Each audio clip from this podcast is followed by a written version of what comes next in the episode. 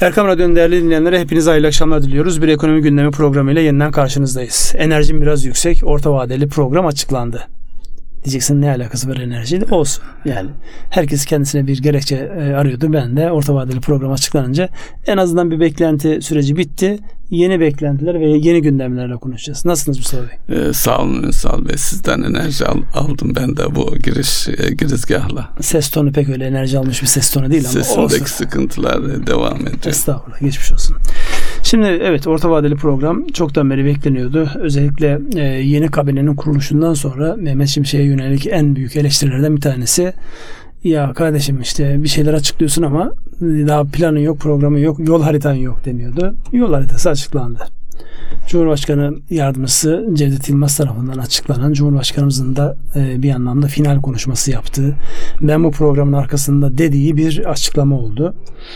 E, dolayısıyla o günden bugüne yani geçen e, o günde sayarsak 3 gün içerisinde çok şey konuşuldu. E, beğenenler oldu, beğenmeyenler oldu, gerçekçi diyenler oldu, bu tutmaz abi diyenler oldu. Herkes kendine göre yorumluyor. Nereden bakmak istiyorsa. Öncelikli olarak teknik anlamda ben baktığımda teknik anlamda hem sadeliği hem anlaşılabilir başlıklı noktasını ben beğendim. Yani son derece bana somut geldi. Herkes diyor ki işte burada yol haritası yok. Somut değil. E, somut bundan sonraki uygulamalarda olacak. Yani siz işte enflasyonla mücadeleyi açıklamışsınız. istihdamla alakalı işte yatırımlar ne tarafa doğru gitsin, finansal istikrar ne olsun. Her başlık neredeyse var burada. Her başlığın olduğu yerde yani çok böyle detay işte bunun için BDDK şu karar alacak, Merkez Bankası bu karar alacak diye müdahale edilmesini bekliyorlarsa o çok böyle akıllıca olmaz. Onun için ben kendi fikrimi başlangıçta söyleyeyim. Metodolojisini de beğendim. Eskisi kadar kalabalık değil. Bu arada o yani kalkınma planıyla orta vadeli program birbirine karışıyor. Onu bir, bir önce ayıralım önce. Kalkınma planları bizim işte 1960 anayasasıyla beraber bünyemize gelen devlet planlama teşkilatının kurulmasıyla da müesseseleşen bir yapı. 5 yıllık dönemler itibariyle kalkınma planları açıklanıyor. Hala açıklanıyor. Orta vadeli program daha kısa vadeli. 3 yıl daha somut yani yıl yıl nelerin olabileceğini. Kalkınma planlarında biraz daha yani vizyon çizme söz konusu. Program çizilmiş vizyonun içerisinde nasıl hayata geçirileceği ile alakalı bir şey. Dolayısıyla şu an birbiriyle böyle çok bağlantılı gibi durmuyorsa dahi şu an kalkınma planı gündemimizde değil. Orta vadeli program şöyle bakmak lazım. 3 yıllık daha somut adımların neler olacağının gösterildiği gösterilmeye çalışıldığı çalışma. Onun için kalkınma planı ile program birbirine karıştırmayalım lütfen bu program. Burada hangi başlıklar ele alınmıştı? Önce onlara bir bakalım. Büyüme, olmazsa olmaz. İstihdam, fiyat istikrarı, ödemeler dengesi, finansal istikrar ve kamu maliyesi. Yani burada da açıkçası somut olarak hangisinde ne yapılacağı madde madde açıklanmış. O da o anlamda da iyi geldi. Benim buradaki başlık olarak zaten o gün Cevdet İlmaz'ın da söylemiş olduğu şey istihdamla alakalı düşündüğümüz anlamda iyileştirme olmayacak. Onun haricindeki hepsinin söylenecek sözleri var. İsterseniz başlayalım. Büyümeden başlayalım. Ya da siz nereden başlamak istersiniz? Size sorayım. Evet ben de genel olarak daha önceki orta vadeli programlar e, çok uzun, çok fazla detay ve e, e, metin olan programdı. Bu ise belli bir sistematiği var. İzlenecek politikalarda madde madde başlıklar altında ortaya konmuş. Yani okunduğunda ne yapılacağı, nereye gidileceği anlaşılıyor. Yani netlik var özellikle. O açıdan işlevsel bir fonksiyon olacağını düşünüyorum. Beğendim diyorsunuz yani. Evet, e, zaten e, e, kabul gördü herkes tarafından. Buradaki en önemli şey orta vadeli plan açıklandığında e, ki bir biraz daha geriye gidecek olursak yeni kadronun ekonominin başına gelen Mehmet Şimşek ve Merkez Bankası'nın başına gelen gayet Erkan. E, Hafız Erkan ve para piyasası kurulundaki değişiklikler neler yapılacağı merak ediliyordu. oradaki işaret görüldü, yapılacak şeyler. İkinci adımda da Cumhurbaşkanı'nın bu ekibin, bu e, programın arkasında nedenle durup durmayacağı konusunda yaygın bir endişe vardı. Dolayısıyla orta vadenin vadeli planın açıklanması ve sonunda da Cumhurbaşkanı'nın e, programın arkasında durduğunu göstermesi çok etkili olduğunu düşünebiliriz. Daha önceki orta vadeli planda resmi gazetede yayınlanmıştı ve herhangi bir sunum vesaire söz konusu değildi.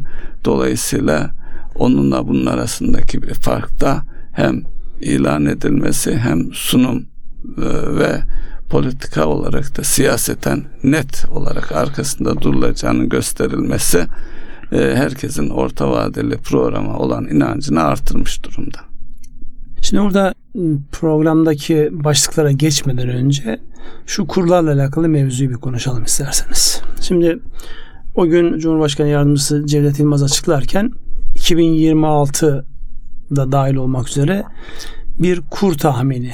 Çünkü program yaparken, bütçe yaparken belli parametrelerinizin olması lazım. Yani belli tahminleriniz yoksa işte geliriniz ne kadar artacak, ne kadar büyüyeceksiniz, kur ne olacak, işte maliyetleriniz hangi kalemlerden oluşacak, işte çalışanlar ödenecek e, maaşlar bunlarla alakalı belli tahminlerde bulunmada herkesin en fazla ilgilendiği, bizim de fazla dolarize olduğumuz için en fazla ilgilendiği kur konusuydu hatırlarsanız. Hatta orada tablo yayınlandığında şöyle dendi. Aa bu tablo yanlış. Niye? Çünkü 2023 şu an bile 27'lere gelmiş durumdayız. Orada 23.9 gözüküyor. İşte galiba yanılmışlar falan diye başladı. Şimdi oradan bir başlayalım. Bir e, Cevdet Yılmaz bir kur tahmininde daha doğrusu kur hedeflemesinde bulunmadı. Tahmininde bulundu da bir kur hedeflemesinde bulunmadı. Ve tahmin dediğimiz şey ortalama kurlar. Yani 2023 yılı 23.9 dediğimiz şey 2023 yılının ortalaması. Yani yıla başlarken kaçtı? Yıl biterken kaç hedefleniyor? Ortalamasını diyorlar ki biz bu senenin ortalamasının 23.9'a geleceğini öngörüyoruz. 2024 için ne öngörüldü? Bu en çok konuşulan başlıklardan bir tanesi bu. İşte e, şu an 27'ler seviyesinde 36 olduğunda kaç para artıyor? İşte 10 lira artıyor. 10 lira şu anki şeye kaç geliyor? %30 mu? 40 mı? İşte kur şu kadar artacak. Orada da e, doğruyu görmek lazım. O da 2024 yılının ortalaması. Yani netleştirme adına hmm, yılın bu yılın başıyla 36,8 kurların lineer düz e, bir çizgide arttığını varsayarsak 30 Haziran kuru diyebilir miyiz? Yani eğer eşit artıyorsa diyebilirsiniz. Varsaysak. Varsaysanız evet ama zaten buradaki işin güzelliği o. Yani Ocak ayında da gidip oraya çakabilir. Evet. Hatta gidip 40'a şey yapabilir. 40'tan sonra aşağı gelip 30 kapatabilir. Ama ortalaması 36'ya gelebilir. Onun evet. için buradaki yani e, mutlak hareket edecek ve eşit olarak her ay şu kadar artacak. Yılın sonunda da yılın sonunda buradan baktığınızda eşit artıyor olsa kaça gelir? 40 küsürlere gelir. Ama bu yanıltır. Dolayısıyla herkes hesabına göre ortalamaya göre yapsın. Çünkü eğer bunun karşılığında finansal araçların başka getirileri varsa, işte mevduatınız varsa, katılım hesabınız varsa ya da işte e, devlete borç vererek ya da sukuk alacaksanız, tasarruf sahibiyseniz şayet bunlarla alakalı hesabınızı buna göre yapın. Bu bizim tahminimiz diyor. Tahmin tutar mı? Mesela en enteresan şeyi hatırlarsanız 2001 krizinde uzun zaman bir kur fırladı. Alt, 600'lerden evet. 600'lerden 1600'lere gitti. Yani 0.6'dan 1.6'ya gitti. Uzun süre 1.2'lerde kaldı. Dolayısıyla yani önemli olan burada dövize olan ilginin o psikolojinin nasıl değişeceği. Şu an psikoloji döviz lehine gözüküyor. Türk lirasının aleyhine dövizin lehine gözüküyor. Niye? Nereden anlıyoruz onu? Kur korumalı mevduattan boşa çıkanların önemli bir kısmı dövize gidiyor. Peki eskiden bu rahatsız ediyordu şimdi niye rahatsız etmiyor sorusunun cevabını bu işte Dünya Bankası ile olan görüşmeler, yurt dışı yatırımcılarla olan görüşmeler oralara geldiğimizde enine boyuna konuşabileceğimiz bir başlık. Ama şu an söylememiz gereken şey ortalama kur noktasında 2024 yılında 36.8, 2025 yılında 43.9, 2026 yılında da 47.8 gibi 43.9'dan 47.8'e geçerken bir hızla bir yavaşlama var. İşte bu da uygulanan bu programın e, gerçek etkisinin asıl 2025'ten sonra ve 2026'da görüleceği ile alakalı da kuvvetli bir inancın oldu. Yani 2023 zaten gitti. 2024'de de yapısal iyileşmelerin, bir şeyleri inşa etmenin altyapısını oluşturacağı bir dönem olarak değerlendiriliyor. Asıl iyileşme 2025'te, rakamsal sonuçları da 2026'da görülecek diye yorumlamak icap eder diyorum. Siz ne diyorsunuz bu konuda? Şimdi bu e, beklentiyi enflasyonla bağlantılı olarak değerlendirseniz e, ne dersiniz Ünsal Bey? Şimdi, Kurla olan beklentiyi. Tamam. Çünkü bu kuru dediğiniz gibi hem tasarruf sahipleri hem yatırım yapacak firmalar bu tahmin ortalama tahmin kurlarını atacakları adımda kullanabilirler mi? Bir bu bir de doğal olarak bunu etkileyen unsur hatta enflasyonu da etkileyen bir unsur olduğu için kur enflasyonla birlikte bakıldığında ne dersiniz? Yani doğrudan etkileyen bir unsur. Çünkü özellikle burada hep tartışıldı işte faizin enflasyon olan etkisi, kurun enflasyon olan etkisi hangisi daha net sonuç veriyor? Çok net olarak görülen şey kur hemen etkiliyor. Niye kur hemen etkiliyor? Çünkü doğrudan sizin maliyetlerinize giriyor faizin sizin maliyetlerinize girmesi yani aldığınız malın maliyetine girmesi biraz zamana ihtiyaç var orada. Biraz zamana yayılması gerekiyor. Burada e, az önce söylemiş olduğumuz kur tahminleri olduğu gibi enflasyonla alakalı tahminler de şöyle sıralanmış. 2022 yılı zaten %64.3 ile kapanmıştı.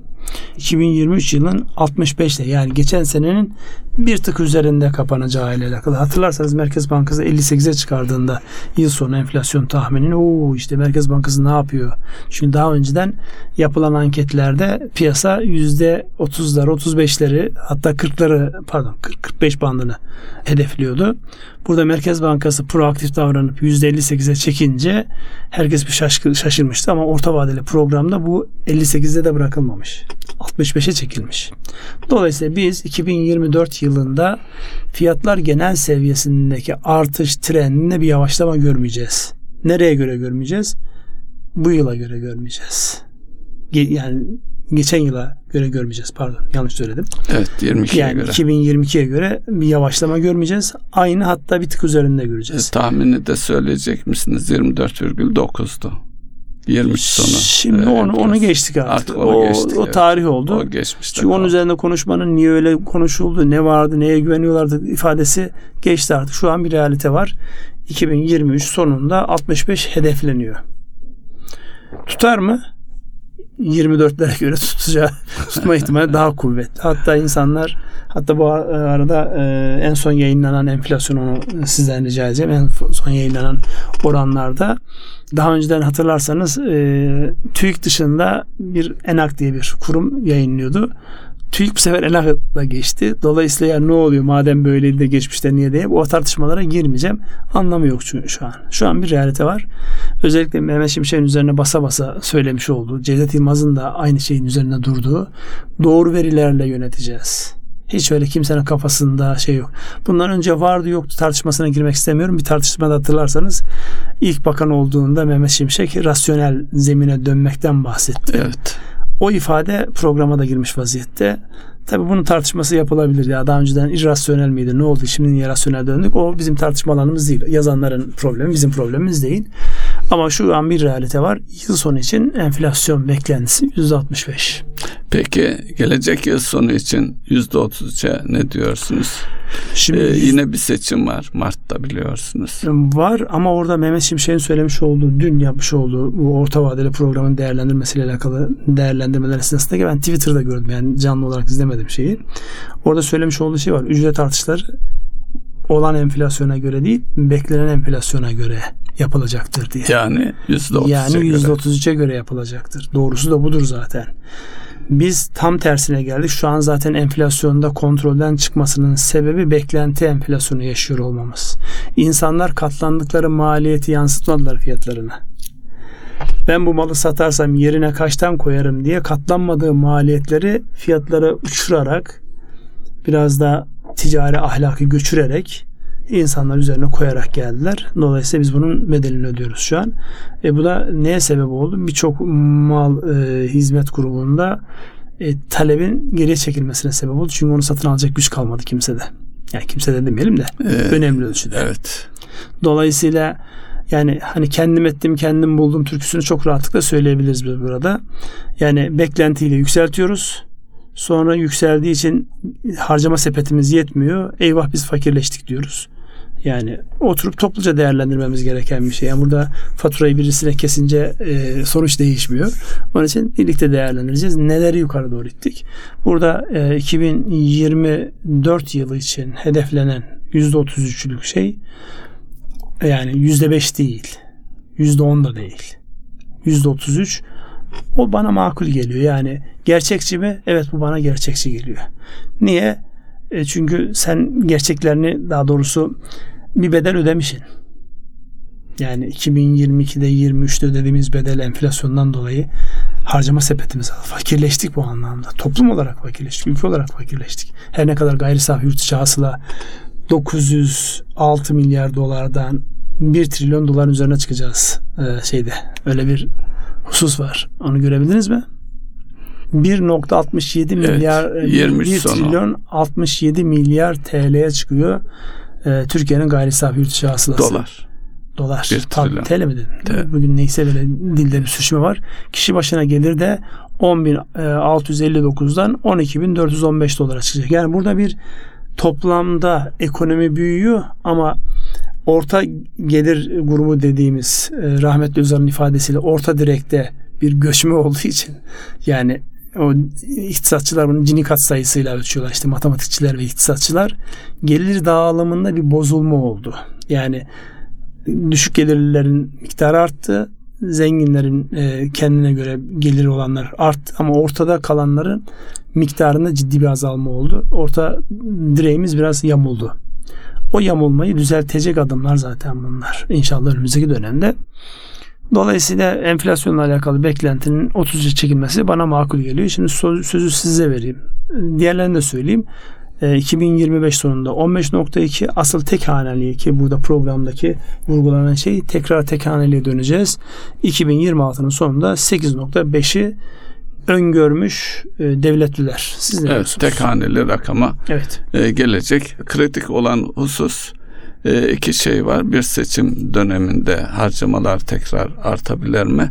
Bir ikincisi de en önemli unsurlardan bir tanesi de depremin maliyetinin getirdiği mali yükün önümüzdeki birkaç senede özellikle bütçe açısından zorlayıcı bir sonucu olacağını söyleyebiliriz. O da zaten zikrediliyor. İsterseniz bu arada pazartesi günü açıklanmış olan enflasyonla ilgili bilgileri paylaşalım.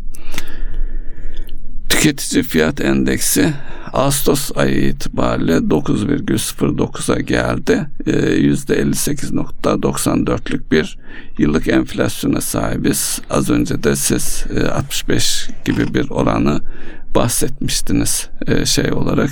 Burada dikkat çeken bu oranın yıllık artış itibariyle e, bu oranın üzerinde olanlar lokanta ve oteller 89'da, sağlık 77 ile gıda ve alkol içecekler e, 72, ulaştırma 70 e, seviyesinde bir enflasyon var. Dolayısıyla yine özellikle ya- yaz aylarını geçirmiş olmamıza rağmen gıda ile ilgili şeyi de dikkat çekici bir durumda. Aylık olarak baktığımızda da e, gıda ile ilgili 8,48'lik bir aylık artışı görüyoruz. Bu da normalde daha önceki yıllara göre beklentimizin üzerinde bir artışa tekabül ediyor. Üretici fiyat endeksine e, bakacak olursak oradaki artışta aylık 5,89 ve e, yıllıkta 49,41'e gelmiş durumda yani tüketici fiyat endeksinin altında seyrettiğini söyleyebiliriz. E, burada da e, eksi olan sadece %8'lik bir e, yıllık oranlarda gaz, elektrik ve gazda bir gerileme var. Onun dışındaki kal- kalemlerin tümünde artış var. Aylık olarak baktığımızda da Enerjide yine %14,27'lik bir artış var. Belki burada petrol konusunda biraz daha derin konuşmanız gerekebilir bilmiyorum. Ee, ana hatlarıyla e, altını çizeceğimiz kalemler bunlar. Ünsal evet. Bey. Şimdi burada siz e, aylık olarak olanı verdiniz. Evet. Ben de yani yıllık birikimli olanın dünya ligindeki yerimizi söyleyeyim. Yani burada aslında bunu bir motivasyon unsuru olarak kullanabiliriz. Yani biz burada mı olmak istiyoruz sorusunun cevabıdır bu toplum olarak. Çünkü olay sadece devleti yönetenlerin meselesi değil. Yani ortada bir sonuç varsa buna hepimiz bir şekilde katkı sağladık. Özellikle beklentiler noktasında. Ee, Dünya Enflasyon Ligi'ndeki puan sıralamasını şu an okuyorum size. Venezuela yüzde 400. Lübnan yüzde 250. Suriye yüzde 140. Arjantin yüzde 113. Zimbabwe yüzde 77.2. Sudan 68 pardon 63.30. Türkiye 58.94. Ondan sonra bizden sonra işte e, Surinam, Haiti, Sierra Leone, Gana, Küba, İran, Mısır gibi ülkeler geliyor. Enflasyon doğrudan özellikle batılı mantığıyla baktığında doğrudan insanların cebinden bir şeyin alınması anlamına geldiğine göre biz burada olmalı mıyız sorusunun cevabını hep birlikte diyorum ya enflasyonla mücadele sadece siyasi iktidarın ya da Merkez Bankası'nın ya da işte parasal otoritelerin yapabileceği bir iş değil. Hep birlikte özellikle beklentiden uygulamaya dökebileceğimiz, birlikte yapabileceğimiz bir şey. Olduğumuz lig hiç hoş bir lig değil. Yani hadi Venezuela yeraltı zenginliklerine rağmen dünyanın ambargosu uygulandığı için ağır bedel ödeyen bir ülke. Lübnan siyaseten bulunduğu coğrafyanın bedelini ödeyen bir ülke. Suriye hakeza öyle. Bu anlamda Arjantin'le bizi karşılaştırıyorlar. Arjantin'de de bu anlamda farklı şeyler var. Geç kalınmış politikaların yani politika faiz oranını %118'e çekmiş olmalarına rağmen e, enflasyon %113 seviyesinde. Dolayısıyla bizim daha fazla bedel ödemeden buradan ödediğimiz bedelleri kefaret sayıp geri dönüş sağlamamız icap eder. Onun için enflasyonla mücadele konusunda herkes üzerine düşeni yapmak zorunda diye bir ifade kullanayım. Tekrar orta vadeli plana dönelim isterseniz. Bu kadar herhalde şey değerlendirmesidir. İlaveniz var mı? Ee, şeyle ilgili yok. Cari açık orta vadeli plan içerisinde mi Ona aşama aşama geleceğiz. Şimdi başlıklarımız Peki. neydi? Büyüme rakamları. Önce şu büyümeden bir bahsedelim. Büyüme Türkiye'nin 2022 yılındaki büyüme rakamı yıllık bazda 5.5. 23'te beklenen rakam 4.4 sırasıyla 24, 25, 26'da 4 0 4.55 ortalama 4.50'lik bir büyümeyi hedefliyor ya da e, öngörüyor Türkiye. Buradan baktığımızda da e, az önce de söyledim. E, gayri safi yurt içi hasılanın dolar karşılığı olarak 2022'deki 906 milyar dolar olan rakam 1 trilyon doların üzerine çıkıyor. Artık biz de 1 trilyon dolarla ifade edilen ülkeler arasında giriyoruz.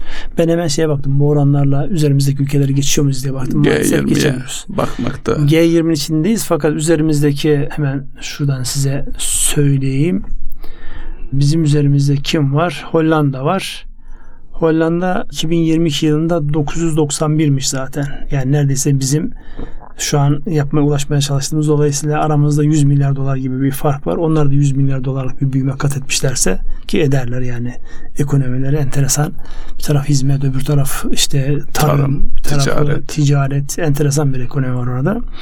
Dolayısıyla oradan baktığımızda yerimizi muhafaza ederiz. Yani trilyon dolara geçmiş olmak bize onlar da trilyon dolara gidecekler. Çünkü onlar da daha önceden. Onların üzerinde kim var? Suudi Arabistan var. O zaten trilyon 1.1 trilyondaymış zaten geçen hmm. sene. Dolayısıyla buradan baktığımızda büyümedeki %4,5'luk oran şu yorumlar yapılıyor. Türkiye zaten minimum %4 büyümeli ki ancak işte e, yeni istihdam edilebilir yaşa gelmiş olan insanlara istihdam oluşsun. Yani mevcut büyüme trendini, mevcut refah seviyesini ancak muhafaza eder %4 büyürse.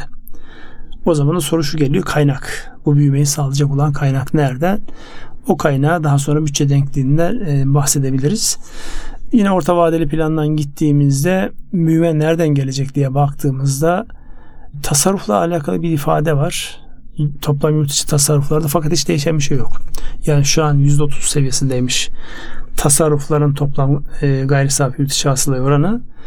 2026'ya geldiğimizde 30.8 olacak. Yani küçük bir artış olacak. Önce hafif bir küçüleceğiz sonra bir artış olacak. Dolayısıyla tasarruflarla büyümüyoruz.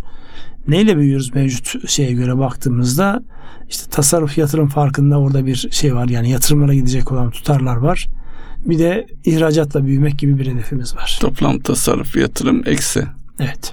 Devam edecek. Tüm Yani e, açık plan program e, süre program süresince. Dolayısıyla burada baktığımızda e, sabit sermaye yatırımlarında 1.3 milyar olan e, 1.3 olan oran 4.7'ye çıkacak. Dolayısıyla orada bir şey var. Yani ihracatla ve yatırımlar büyümeyi hedefleyen bir programımız var bu çerçevede. Asıl önemli konu özellikle iş gücüne katılım ama nihayetinde işsizlik oranı ile alakalı programda ne yer alıyor dediğim az önce dedim Cevdet Yılmaz en zayıf olduğumuz yer burası diye vurgulama, vurguladığı için biz de orayı vurgulayalım. Şu an hala hazırda yani 2022'de 10.4, 2023 sonunda 10.1 o 9.3'e inecek 2026'nın sonunda.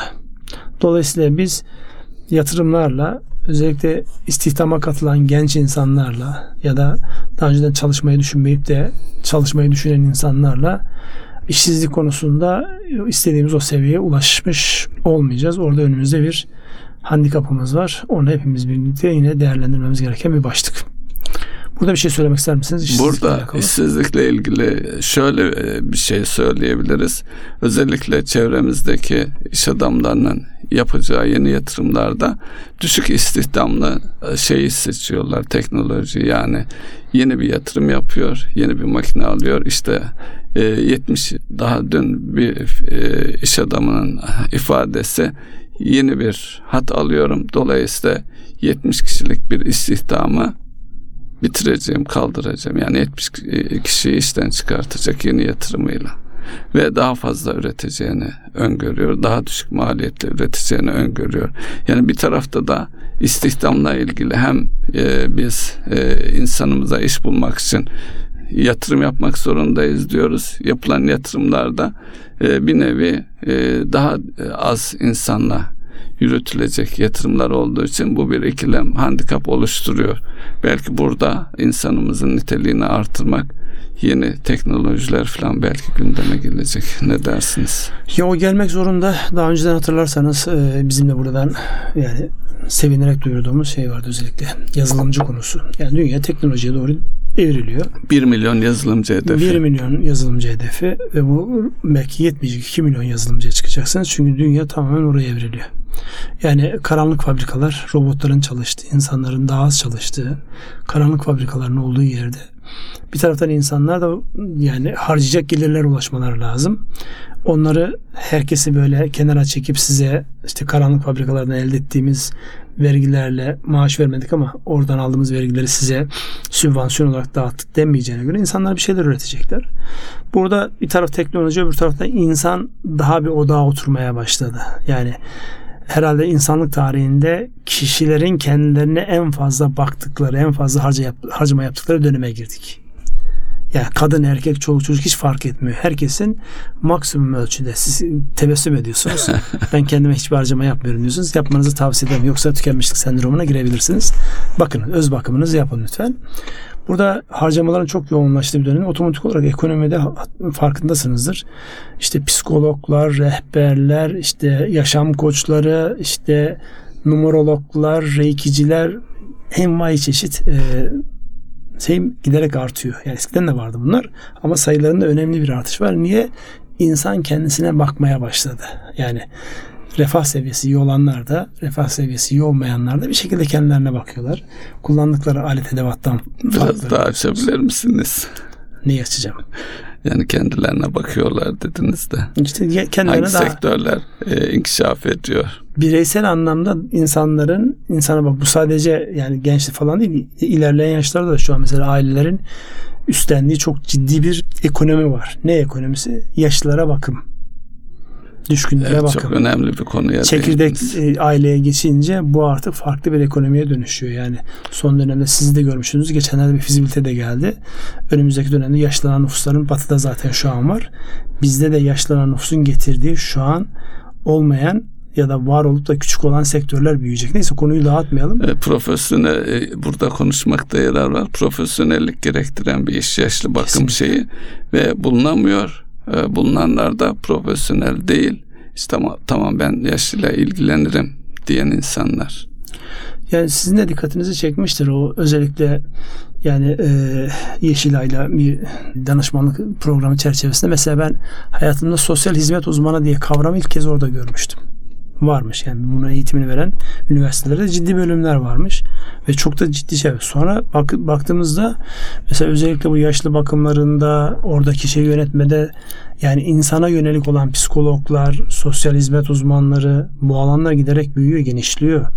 Ve işini iyi yapanlar da çok el üstünde tutuluyor. Yani öyle yani sıradan değil. İyi para kazanıyor. Yani ekonomik anlamda değil para kazanıyorlar. Prestij anlamında da iyiler çünkü yani çok hayat önem taşıyor. Yani sizin canınız, ciğeriniz, aileniz, yaşlılığınız, çocuğunuz onların yani sıradan insanlara teslim edilmesi, eğitim almamış insanlara teslim edilmesini bekleyemezsiniz. Dolayısıyla yükselen yani dün olmayan meslekler kendini gösteriyor. Teknolojide olduğu gibi insana yönelik mesleklerde de bu anlamda gelişmeler var.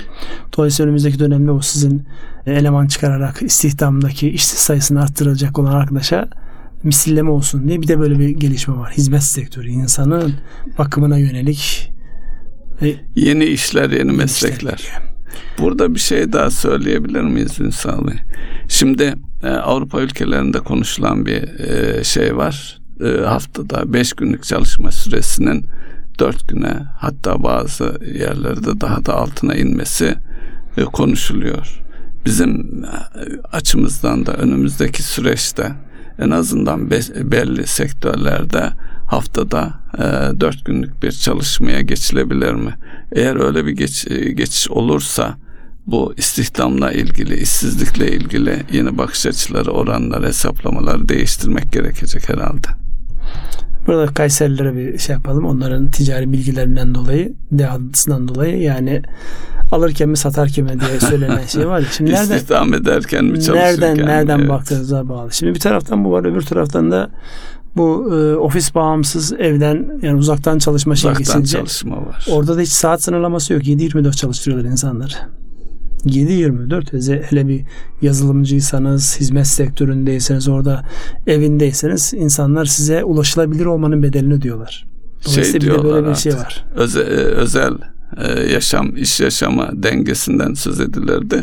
Şimdi iş ve özel yaşam geçişkenliği diye bir kavram. Tamam ne güzel bak kavramlar da gelişiyor. İşte bu kavramları kullanan, satan, bunu işleyen, bunları insanlara anlatan meslekler de çıkıyor ortaya. Dolayısıyla yani e, kimse endişelenmesin. Herkes yapabilecek bir şey bulur da sadece dünya ne tarafa doğru evriliyor. Hani bizim o sürekli strateji konuşurken çevredeki değişiklikleri fazlasıyla izleyin. Dünya ne tarafa doğru evriliyor konusunu izleyin. Yine geldi önümüze.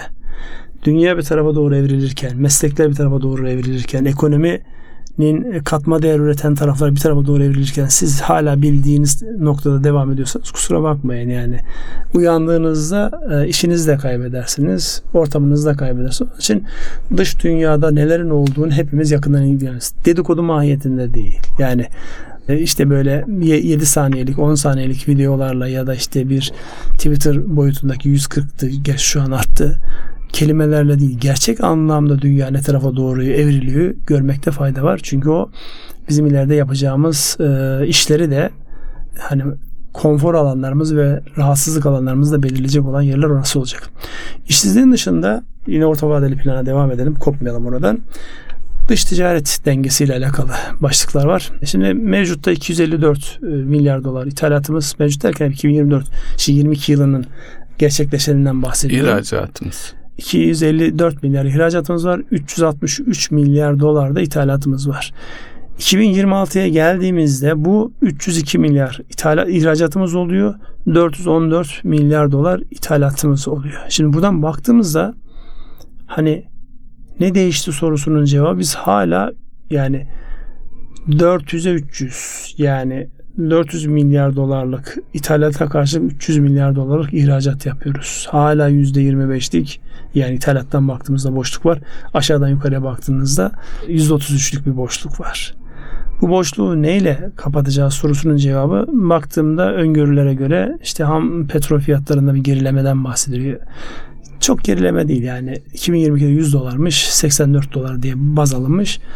Asıl dış ticaret hacminde e, gayri safi milli hasılaya oranı baktığımızda yani bir gerilemeden bahsediyoruz. Dış ticaret dengesinde stabil kalmak gibi bir şeyden bahsediyoruz.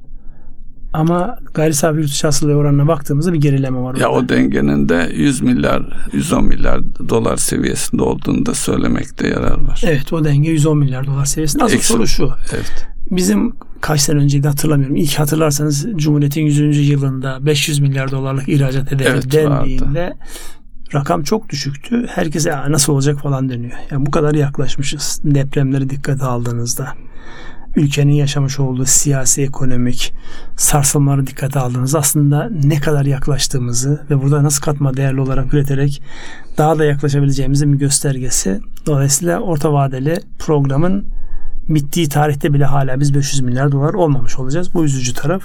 3 yıl içerisinde. Sevinilecek olan taraf ne? E, Burada bir yani denge bozulmuyor en azından. Ona sevin, sevinmek gerekir mi? Yani e, şey e, dış ticaret dengesini 100 milyar, 110 milyar dolar seviyelerinde tutmak e, bir gelişim olarak Enerji ithalatında yaklaşık 20 milyar dolarlık bir iyileşme var. 96 milyar dolardan 75 milyar dolara ge- gelme gibi bir iyileşme var. Dolayısıyla yani Türkiye'nin hani yakalamış olduğu doğal gaz, petrol rezervi, Yenilenebilir yenilenebilir enerjiler. enerji bunların hepsinin etkisiyle enerji ithalatında bir 20 milyar dolarlık bir geriye çekilme olacak. Nükleer santral devreye girecek. Belki yenisi devreye girecek. Yenisi yet- yetişmez gerçi ama. Yenisi de konuşulmuş. Konuşuluyor, En evet. son Soçi zirvesinde. Orada stratejik olarak Rusya ile yapılmayabilir. Çünkü Sinop civarında düşünülüyor ya o Kore, Japonya onlarla yani Ama Putin'le konuşulmuş tekrar. Son Öyle mi? Soçi e, toplantısında. ben orayı kaçırmışım. Dolayısıyla o olabilir. Onun haricinde baktığımızda cari işlemler dengesinde ne oluyor? Cari işlemler dengesinde altın hariç cari işlemler açığımız gayri safi yurt dışı hasılanın %3.2'si iken 1.3'e düşürülmek gibi bir hedef var programda. Altınla ilgili sıkılaştırmalar var. Yani e, ihtiyaç dışındaki altının yani tasarruf amaçlı altının ülkeye gelmesi çok fazla e, istenmiyor. Onunla ilgili yurt dışına döviz ödenmesi e, istenmiyor. Ya istemiyor fakat orada e, özellikle hani bizde e, genellikle delik tıkama yöntemiyle düzenlemeler yapıldığı için son dönemde yapılan bazı şeyler e, ister istemez özellikle altın mücevher işiyle uğraşan insanların rekabette bizi geriye düşürdüğünü çok detayını bilmiyorum. Onlardan dinlediğim kadarıyla. Dolayısıyla düzenlemeler yapılırken karşı tarafı da dinle. Klasik bu şeydir hukukun temel kurallarından bir tanesidir. Yani bir şeye hükmedeceksen muhakkak karşı tarafı da dinle. Burada biraz daha yakın ilişkiye ihtiyaç var. Dahil de işlemeyle çözülebilir. İşte saha sahanın ne dediğini çünkü bazen sahadan gelen şeyler bir kısmı manipülatif olabiliyor. Yani bir kişinin ya da bir kurumun yaşamış olduğu bir şey sanki genelmiş gibi de aktarılıyor. Dolayısıyla burada düzenleyici kurumlara bizim yani tek söyleyebileceğimiz şey şudur. Kararlar alınmadan önce sahayı yani her yönüyle görecek şekilde dinlemek. Geciktirme ama dinlemeden de karar aldığında bu sefer yani söyleyen insanların mutlak haklıymış gibi bir algısı söz konusu. Burada zaten bu orta vadeli programda üzerinde durulması gereken en temel şeylerden bir tanesi de bu programın ve bundan sonra uygulanacak olan taktik diyelim, strateji diyelim neyse bir iletişim stratejisine ihtiyaç var. Her sabah biliyorsunuz televizyonlarda anketler hazırlanıyor. İster YouTube üzerinden yayın yapanlarda ister ulusal kanal seviyesinde. Mesela soruluyor insanlar orta vadeli planın tutacağına inanıyor musunuz? İşte %60 hayır inanmıyorum diyor. Şimdi burada bir mesaj var çok net bir şekilde. Bu program yani bizim gibi daha profesyonelce bakan insanlardan evet ya bu uygulanabilir bir şey olarak gibi geliyor. Ama insanların geneli %63'ü ya da 60'ı uygulanmaz diye bir görüş beyan ediyorsa burada algıyla alakalı, iletişimle alakalı iyileştirilmesi gereken bir fırsat var diye bakmak lazım. O da devletlilerimize bu anlamda bir bizim şeyimiz olsun. Yani algısını da iyi yönetin lütfen Evet. diye bir hatırlatmamız olsun. Yoksa bilmedikleri şey değil sadece iş yoğunluğundan gözden kaçırıyor olabilirler. Evet yani e, orta vadeli programla alakalı makro büyüklüklerde burada söyledik. Ben e, şeyleri beğendim. Her başlığın altındaki tespitleri beğendim. Özellikle mesela ilk girizgahta sanayi envanterinin çıkarılması tam bu programın arkasında biz bir sanayi kuruluşunda yönetimli arkadaşlarla konuşuyorduk. Şunu e, çok rahatlıkla söylüyorum. Yani ürettiğimiz verileri faydalı bilgiye dönüştürme noktasında yani özel sektörümüzde, kamuda, bütün devlet olarak da henüz daha istenen seviyede değiliz. Yani şu an e, özellikle bu yapay zeka ile beraber ürettiğimiz yerli otomobil TOK'ta bile iddia ne bu bir otomobil değil bu bir e, veri üretim platformu. Akıllı cihaz. Akıllı cihaz sözünü kullanıyoruz. Akıllı cihazın anlamı ne? Her yapılandan veri üretilir ve bu veri sadece veri olarak kalmaz, ham veri olarak kalmaz. İşlenmiş faydalı bilgiye dönüştürülür kısmı var. Ben şunu çok rahatlıkla söyleyebilirim işletmelerin içerisinde olduğum için. Üretilen verileri faydalı bilgiye dönüştürme konusunda ülkemizin çok ciddi açığı var.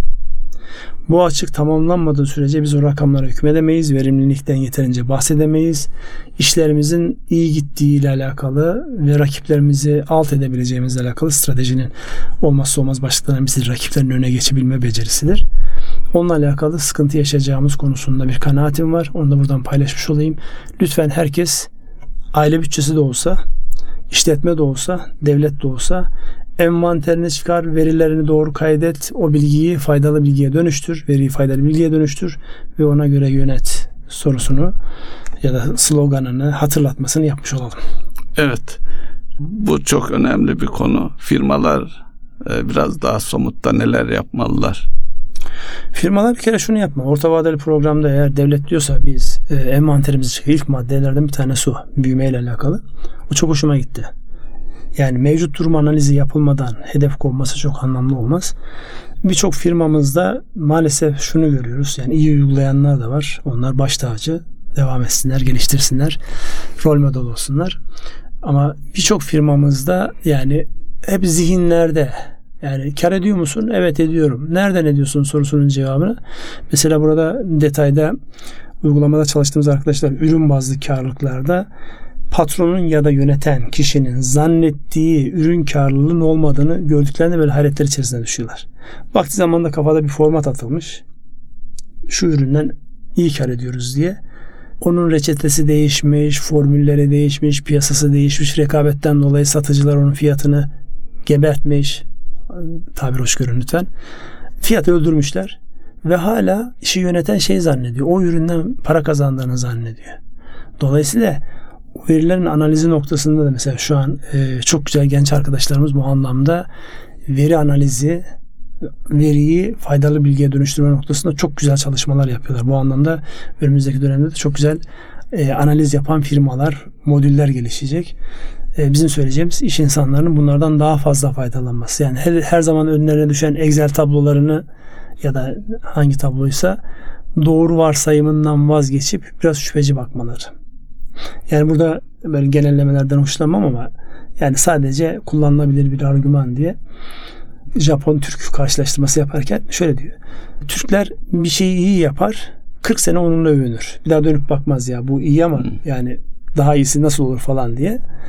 E, Japonlarsa yaptıkları gün başlarlar eleştirmeye. Bunun daha iyisini niye yapamadık? Biz bu kadar sıkıntılı mıyız falan diye bakarlar. Şimdi egzajere ederek konuşulan bir başlık ama şu bir realite. İyi yaptığımız şeylere de şüpheyle bakmak zorundayız. En iyi yaptığımız şeylere de paranoya seviyesinde değil belki ama ya gerçekten en iyisi bu mu? Gözüyle baktığımızda bizi bu mükemmele götürür. Orada çünkü minik iyileştirmelere ihtiyaç var artık. Yani eskiden olduğu gibi devrimsel boyutta iyileştirmeler olmuyor işletmelerin verimliliklerinin artışında ya da kişilerin performansının artışında. Minik virgülün arkasındaki dördüncü hanede bir değişiklik olduğu zaman toplamda inanılmaz bir değişikliğe dönüyor. Onun için tekrar altını çiziyorum. İşletmeler özellikle verilerine hakim olsunlar, doğruluğundan emin olsunlar, en iyi bildiği konulara da şüpheyle yaklaşsınlar. Buraya özellikle eleştirel düşünce e, çok konuşuluyor bu dönemde. Bir bakış açısı olarak siz e, ürün karlılığından, ürün maliyetinden bahsettiniz. Bunun yanı sıra kanal, müşteri karlılığı farklı boyutlardan da bakmakta yarar var. Hatta çalışan personelin, satış personelinin performansı bazında kim ne kadar satmış, ne kadar karlılık elde etmiş. Yani farklı boyutlarla, farklı varyasyonlarla bakılabildiği takdirde ki bunun da e, temelde ciddi bir data analizi gerekiyor. O zaman daha farklı çözümler ortaya çıkartılabiliyor. Maliyetlerinizi kontrol altına alabiliyorsunuz. E, maksimum karı elde edebiliyorsunuz içinizdeki koşullar çerçevesinde. Şimdi burada zamanımız daralmış olmasına rağmen böyle tahrik edici cümlelerle beni farklı bir alana çekiyorsunuz. Şunu ben çok net gördüm. Memnun olur inşallah. Şunu ben çok net gördüm. Strateji evet insanlarda bir stratejik düşünme var. Yani sonunu düşünmeden hareket etme meşhur ifadedir. Yani çıktığında ne olmasını istiyorsun sorusu. Stratejik planları yapılıyor ya da bir hedefleme, bir bütçe yapılıyor.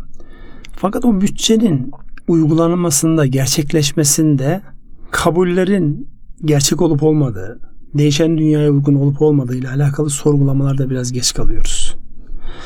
Yani birey bazı yani şirketin kurumsal yaklaşımı ortaya çıktı. Dedi ki bu sene işte biz şirket, e, şirketimizi döviz bazında %10 büyüteceğiz diye bir stratejik yaklaşım çıktı ortaya. Hedef koyuldu.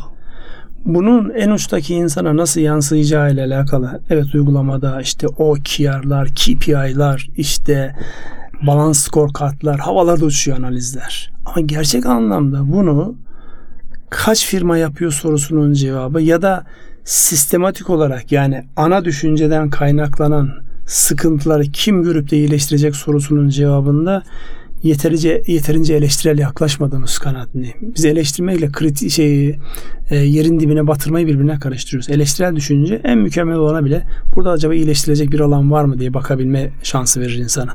Ama olmamış dediğinde komple gömmeci bir yaklaşımla yaklaştığında iyileşecek olan şeyler de iyileşmez. Onun için eleştirel düşünceyle yaklaşabilmek ve burada o fırsatları görebilmek konusunda da zihni bir değişikliğe ihtiyacımız var. İnşallah o zihni değişikliği hep beraber bir şekilde görürüz. Burada da rol model olan firmalar var. Onları gördükçe rekabet çerçevesinde firmalar taklit ederek ilerleme sağlayacaktır diye umalım. Yine çevre analizlerine geliyoruz. Yani iyi uygulaması olan firmaların neyi iyi uyguladıklarını sadece böyle kıskanarak ya da ya öyle mi yapmışlar falan diye küçümseyerek bakarak değil gerçekten bir bakmamız icap eder. Çünkü zemin çok hızlı kayıyor altımızdan. Konuyu orta vadeli programdan buraya nasıl getirdik bilmiyorum ama geldi iyi oldu. Orta vadeli plana katkısı olan şey olacak evet, şeyler konuşuyoruz. En temel şeylerden bir tanesi orta vadeli programı hayata geçirecek olan e, rakamsal veriler buradan gelecek. Evet, şirketlerden. Şirketlerde. Gelecek. Süremiz doldu. İlave yapmanız yapmak istediğiniz bir şey var mı? Yoksa bu çerçevede kalalım. Orta vadeli plan çerçevesinde e, devam ettirdik. Petrol, altın, borsaya e, kısaca değinir misiniz? Özellikle halka arzlar ya devam borsaya... ediyor. Daha önce halka arz et, olmuş şirketlerin, bazı şirketlerin dramatik bir şekilde fiyatlarında gerilemeler var. Bu ne söylüyor? Yani bunu ben şu çerçevede değerlendiririm. Kaynağı erişim konusunda borsa önemli bir zemin. Dolayısıyla o zeminin kullanılmasında bundan sonraki süreçte de fazlasıyla oraya yönelim olacaktır. Yani hem e, şeyde de var orta vadeli programda e, halka açık şirketlerin ve e, geniş kitlelerden kaynak elde edilme konularının önü açılacak şeklinde ve mesajları gördüm. Dolayısıyla orası bir alan. Dikkat edilmesi gereken bir şey var. Yani spekülasyonla manipülasyonu işte hayal tüccarlığıyla gerçekliği birbirine karıştırmamak icap eder. Benim e, sadece bu kadarını söyleyeyim. Yani insanlar dikkatli olsunlar çünkü altına hücum gibi yaklaşıyorlar borsaya. Öyle bir şey değil. Borsa yatırım. Oyun aracı değil. Yatırım aracı. Yani borsada yatırımcıysanız gelin. Oyuncuysanız gidin başka yerlerde deneyin. Diğer bir mevzu da e, özellikle bu orta vadeli programın açıklamasından sonra hemen Merkez Bankası ilgili STK'ları toplayarak şöyle bir şey yaptı. Önümüzdeki dönemde Merkez Bankası reskont kredilerinin önünü açacağız nerelere yönlendireceğimiz noktasında hızlıca sizleri bilgilendireceğiz. Dolayısıyla kaynağı erişim noktasında yani enflasyonu azdırmayacak, lüzumsuz yerlere, maksadı dışında alanlara gitmeyecek şekilde bir kredilendirme politikasına dönüş de var. Onun da ilk sinyallerini gördük. Ee, rakamlara dönüştükçe de onları da paylaşırız inşallah diyorum. Buyurun. Evet Erkam Radyo'nun değerli dinleyenleri orta vadeli program çerçevesinde haftalık gelişmeleri değerlendirmeye çalıştık. Dilimizin döndüğünce e, hepinize hayırlı akşamlar diliyoruz. Hayırlı akşamlar.